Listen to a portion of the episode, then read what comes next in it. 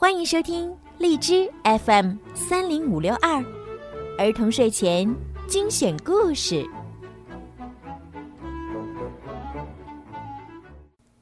Hello，亲爱的小朋友们，你们好，欢迎收听并关注公众号“儿童睡前精选故事”。我是每天给你们讲好听的故事的小鱼姐姐。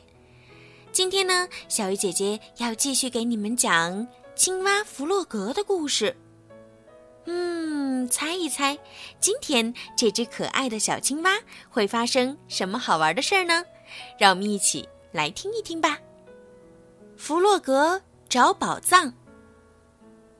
我们快点吃早餐吧，小熊。青蛙弗洛格说：“今天我们要去挖宝藏。”挖宝藏？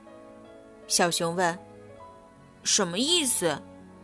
跟我来，你就会明白了。弗洛格说：“我们要挖一个好深的洞。”他解释说：“我们要一直挖呀挖呀，直到我们发现宝藏。要是根本没有宝藏呢？”小熊说：“宝藏总是有的。”弗洛格说：“我保证。”说着，弗洛格停下来，指着地面。我们要在这儿发现宝藏，他说：“就在这里。”你怎么知道的？小熊问道。“我就是知道嘛。”弗洛格说。弗洛格开始挖了，小熊看着心里挺羡慕的，看起来这是个非常艰巨的工作。只一会儿，弗洛格就累了。现在轮到你了，小熊。他说：“小熊有点犹豫，但还是拿起铲子，勇敢地挖了起来。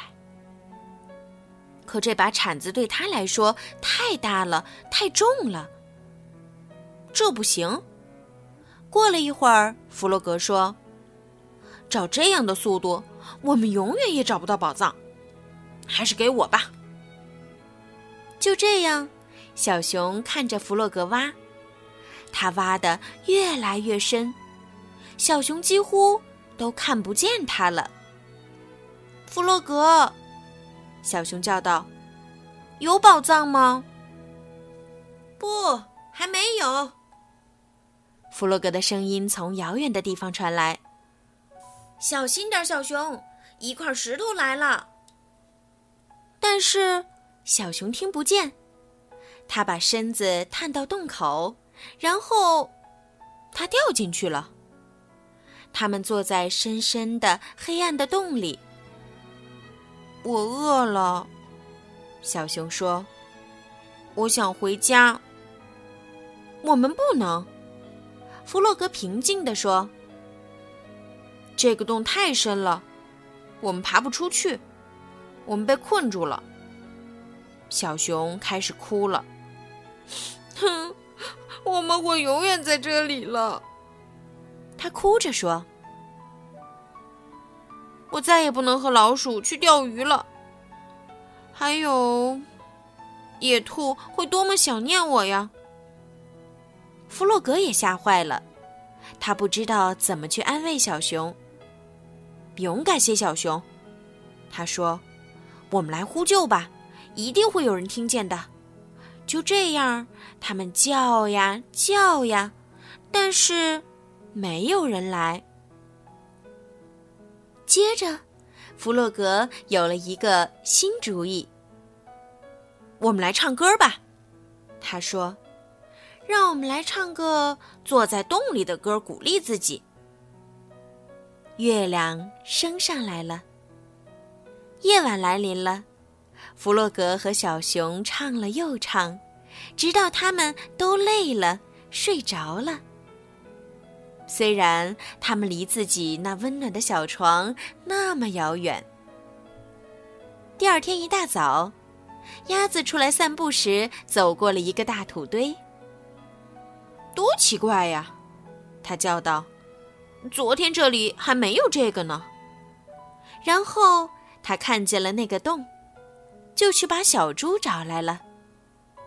小猪趴在洞口，朝下面喊道：“喂，有谁在里面吗？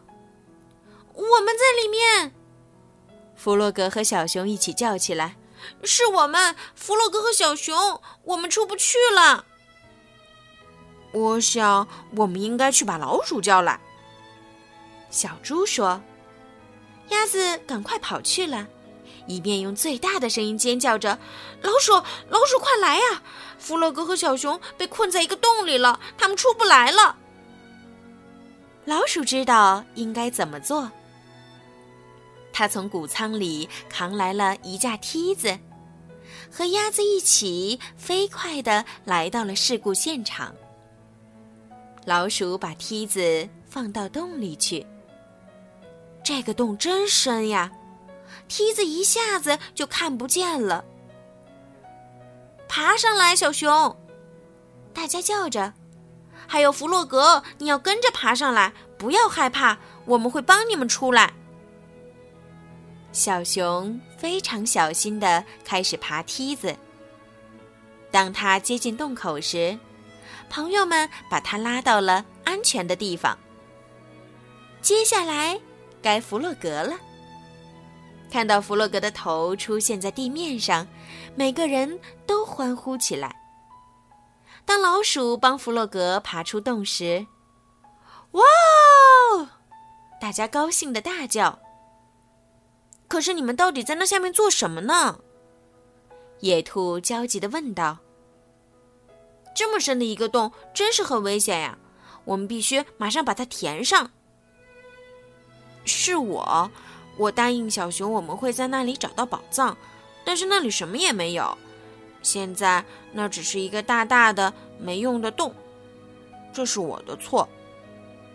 弗洛格失望地说：“啊，但是你们发现了宝藏。”老鼠严肃地说。他蹲下来，捡起了旁边地上的一块石头。这块石头有一千多万年了。老鼠用袖子不停地擦石头，直到它发出了闪亮的光彩。然后他把石头递给了弗洛格。弗洛格简直不相信自己的眼睛，高兴地笑开了花儿。谢谢你，老鼠。